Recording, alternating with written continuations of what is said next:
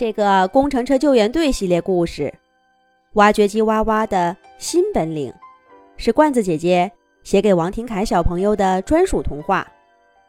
罐子姐姐祝快要四岁的王廷凯小朋友有许多许多的工程车朋友。工程车救援队集合！卡车队长卡卡的声音。在工程车救援队总部响起，挖掘机哇哇和其他队员迅速赶到总部操场上集合。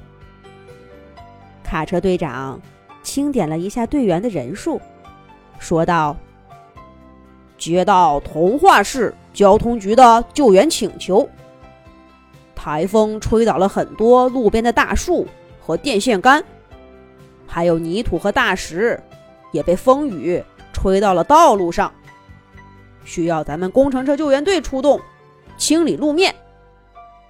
吊车吊吊在外地休假，其他队员全员出动。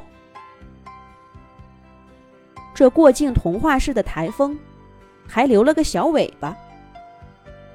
大风大雨虽然过去了，但小雨还在下，小风。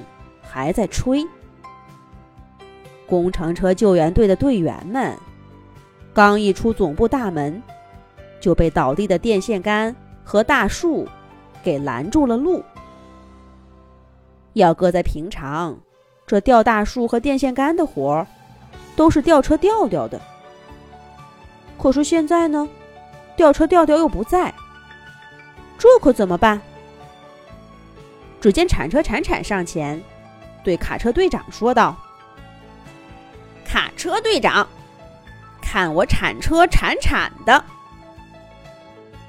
只见铲铲对着一棵大树，就我铲我铲我铲铲铲，开工了。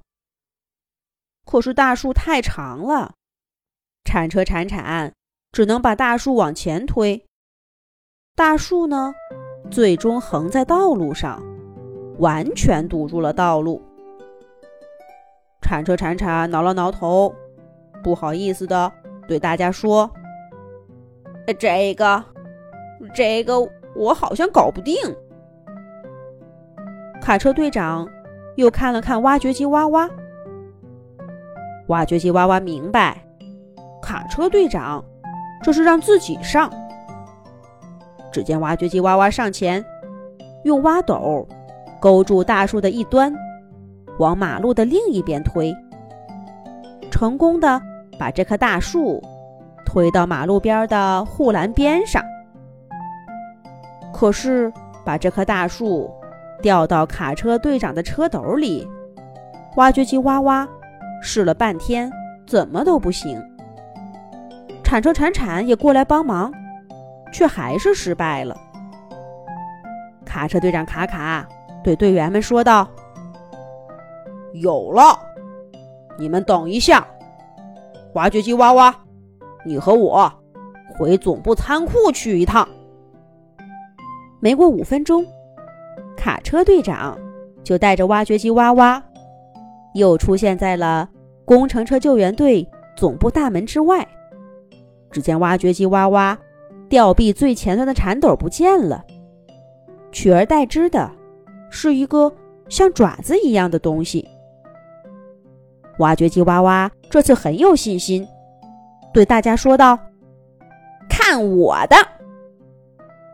只见挖掘机哇哇伸出吊臂，用吊臂前端的大爪子稳稳地抓住大树中间的地方，然后他一用力，把大树稳稳地横着就抓起来。然后放到卡车队长卡卡的卡车斗里。哇哦，好厉害呀，哇哇！你干脆改名字叫抓抓算了。扫地车扫扫说道。卡车队长说道：“这个像爪子一样的设备，是我前几天给哇哇订购的新装备，叫做夹木器。”专门用来抓东西的。